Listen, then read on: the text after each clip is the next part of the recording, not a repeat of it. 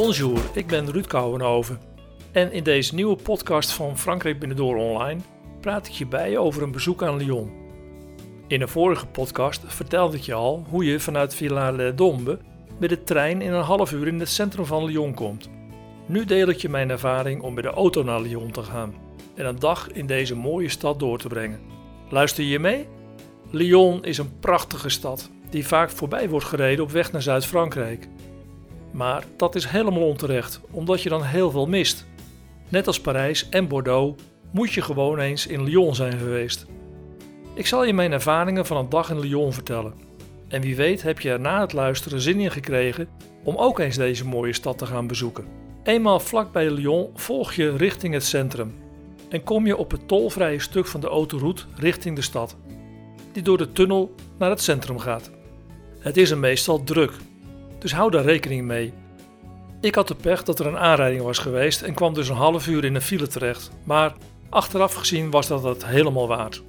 Eenmaal in de tunnel bij Lyon kun je het best de rechte rijstrook kiezen, want direct als je de tunnel Routier de Fourvière uitkomt, moet je de afrit rechtsaf nemen, richting het centrum. Dit staat slecht aangegeven, dus het is wel even opletten. En als je de juiste afslag hebt, is het slechts een kwestie van oversteken bij de stoplichten en de Kite Full Chiron oprijden. Bij de Pont Bonaparte ga je dan rechtsaf de Saône over en direct weer rechtsaf. En hier staat de parking Belcourt aangegeven. Het is een grote garage met redelijke tarieven en je staat midden in de stad. Het plein is met een oppervlakte van 310 bij 200 meter trouwens een van de grootste van Europa, met in het midden een mooi standbeeld van Lodewijk XIV. Als je de garage uitkomt, dan ligt rechts op het plein het Office du Tourisme van Lyon, waar je het best even naar binnen kunt gaan om een plattegrond te halen. Vraag dan eventjes, vous avez un plan de ville, s'il vous plaît? En je loopt als een volleerde Fransman met een stadsplan de stad in. Ik vroeg tevens waar wat leuke restaurants zijn te vinden voor de lunch. En ik kreeg de tip om in de Rue des Marronniers te kijken, die pal achter de Place Belcourt ligt. Verder vroeg ik nog waar de huizen met de muurschilderingen lagen. Les murs peints. Deze werden op de plattegrond aangekruist zodat ik deze makkelijk kon vinden. Dit zijn namelijk de bezienswaardigheden in Lyon. En even later liep ik door de Rue des Marronniers, die makkelijk te herkennen is aan al zijn restaurants. Mijn vaker beproefde methode paste ik nu ook weer toe. Ik liep op mijn gemak samen met Marjan door de straat om te kijken welk restaurant er het gezelligst uitziet. En dan bedoel ik niet qua inrichting, maar qua bezetting. Want als het ergens vol zit en we horen overwegend Frans gekwetter door de deur komen, dan geniet dat mijn voorkeur. Ik hoef dan ook nog niet eens op de kaart te hebben gekeken. Want meestal is het eten er dan gewoon goed en ook nog eens betaalbaar. Waarom? Nou, de gemiddelde Fransman die kiest echt geen duur restaurant uit voor zijn dagelijke lunch, maar wil wel lekker eten.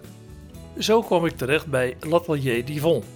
Er was nog een tafeltje vrij voor twee en een vriendelijke ober baande zich een weg naar de voor ons bestemde plek. Een prima plekje midden in de gezellige gelegenheid. En omdat ik besloot had de tijd te nemen voor deze lunch, bestelde ik voor ons een kier als aperitief. De naam van het restaurant was bewust gekozen, want er hing overal kunst aan de muur. Maar of deze gemaakt was door Yvonne, dat heb ik helaas niet kunnen achterhalen. Om ons heen zagen we wel dat de opgemaakte borden er ook als kunstwerkjes uitzagen. Wij bestelden beide een carpaccio van ossehaas met salade en een kleine lasagne van groenten. Een paar tafeltjes verderop zagen deze er al zeer aantrekkelijk uit. De keuze bleek een goede te zijn. Samen met een karafje rode Coduron vermaakten wij ons tussen de middag prima. Als hoofdgerecht kwam een voortreffelijke boudin noir met appeltjes op tafel. Dit was een prima adresje als je van puur Frans eten houdt en gezelligheid. Na de lunch liep ik richting de Rue de la République. Het is een brede straat en de kern van het winkelgebied tussen de Saône en de Rhône. Alle grote winkelketens zijn er terug te vinden, maar ook veel speciaalzaken hebben hier een plek. En als je op zoek bent naar exclusieve mode of gewoon bijzondere etalages wilt zien, dan tip ik vooral de straten tussen de Place Belcourt en de Place des Jacobins. Hier vind je exclusieve en bekende Franse en buitenlandse modemerken. Iets verder kom je bij de Place des Cordeliers. Dit plein ligt midden in de zakenwijk van Lyon en is bij de inwoners van de stad een geliefde plek. De opera van Lyon ligt er ook in de buurt. Vergeet dan vooral in deze omgeving niet naar de Place des Terreaux te gaan. Een prachtig plein met veel terrassen. Er staat een schitterend fontein in het midden van Bartholdi. De paden van enorme afmeting maakten indruk op mij. Als het warm is kun je hier ook verkoeling zoeken. Op 69 plekken schieten waterstralen de grond uit in een vast ritme en patroon. Fascinerend om even naar te blijven kijken. Met het stadhuis in de rug loop je dan richting de Rue P. Chenavard en dan rechtsaf de Rue de la Platière in.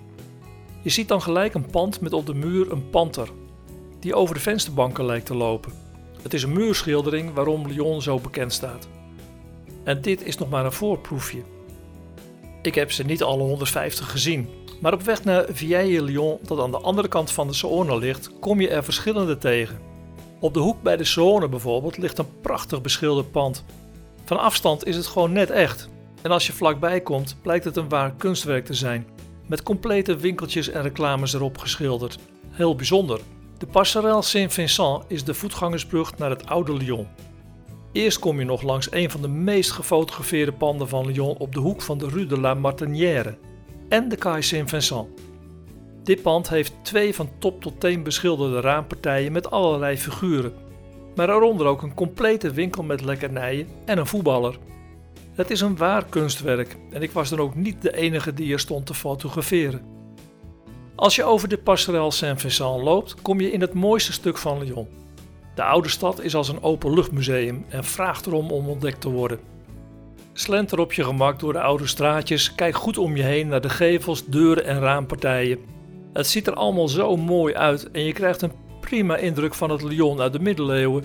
En het is er oergezellig. De oude stad is gebouwd onderaan de heuvel, waar in 43 voor Christus door een Romeins luitenant een nederzetting op de heuvel werd gesticht.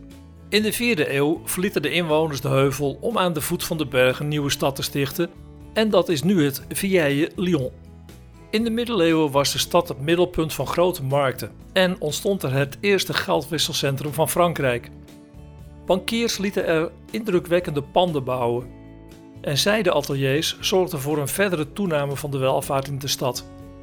In de 18e eeuw kreeg Lyon met economische problemen en overbevolking te maken en na de Franse Revolutie trokken de welgestelden weg uit Lyon en verpauperde de stad. Pas in de jaren 60 kreeg men in de gaten dat het erfgoed van Lyon gevaar liep en in 1964 werd het herstel van de oude luister ingezet. Gevolg is dat er nu op vele hectare een fantastische oude binnenstad bewaard is gebleven, die ik op nog maar weinig plekken in Frankrijk en Europa gezien heb, zelfs niet in Parijs. Het leuke van Oud-Lyon is dat het ook zo verrassend is. Als je het niet weet, kom je er ook niet achter tot iemand je erop patent maakt om gewoon eens een deur open te duwen in een van de smalle straten. Je ontdekt dan verrassende binnenplaatsen van eeuwenoude panden. Soms kom je in een overdekte steeg terecht en aan de andere kant, door een volgende deur open te duwen, sta je weer ergens midden in een andere straat. Deze traboel, doorgangen, vind je onder andere in de Rue Saint-Georges, de Rue Saint-Jean en de Rue Doyenné. Maar er zijn er nog veel meer. Probeer het gewoon uit als je in Lyon bent. Er zijn ook veel speciaalzaken. En natuurlijk ook weer restaurants, want een Franse wijk zonder eten of drinken is geen Franse wijk. De bijzondere kathedraal Saint-Jean is ook een mooie plek om te bezoeken. Het gebouw is ontstaan tussen 1180 en 1480 en heeft een rijke historie. Binnenin ontdek je prachtige gebrandschilderde ramen en een bijzondere astronomische klok uit de 17e eeuw, die alle christelijke feestdagen en natuurlijk ook de tijd weergeeft. Ook het jaar en de maand worden aangegeven. Het is heel apart om deze mooie klok eens goed te bekijken. Dit is ook een leuke, maar wel een inspannende tip. Klim via de trappen in de Rue du Boeuf omhoog naar de Basilique Notre-Dame de Fourvière. Het is een behoorlijke klauterpartij van meer dan 100 treden. Maar als je boven bent, kom je tot de ontdekking dat je nog eens flink moet doorklimmen door de Jardin du Roger om uiteindelijk bovenop de heuvel Fourvière te komen. Hier is het uitzicht werkelijk magistraal. Je krijgt een fantastische indruk van de omvang van Lyon, die na Parijs de grootste van Frankrijk is. En vergeet ook niet de basiliek te bezoeken. Deze deed mij een beetje denken aan de Sacré-Cœur in Parijs. Overal zie je mozaïeken met figuren. Het komt wel erg pompeus over, maar het is wel indrukwekkend om te zien. Lyon is een fantastische stad en net als Parijs kom je in één dag tekort. Een goede reden om er nog eens naartoe te gaan of een paar dagen ervoor uit te trekken. Oh ja, vond je deze podcast leuk? Meer podcasts van Frankrijk Binnendoor online kun je altijd beluisteren in iTunes, Soundcloud en Stitcher. En natuurlijk via frankrijkbinnendoor.nl slash podcasts. Tot de volgende podcast.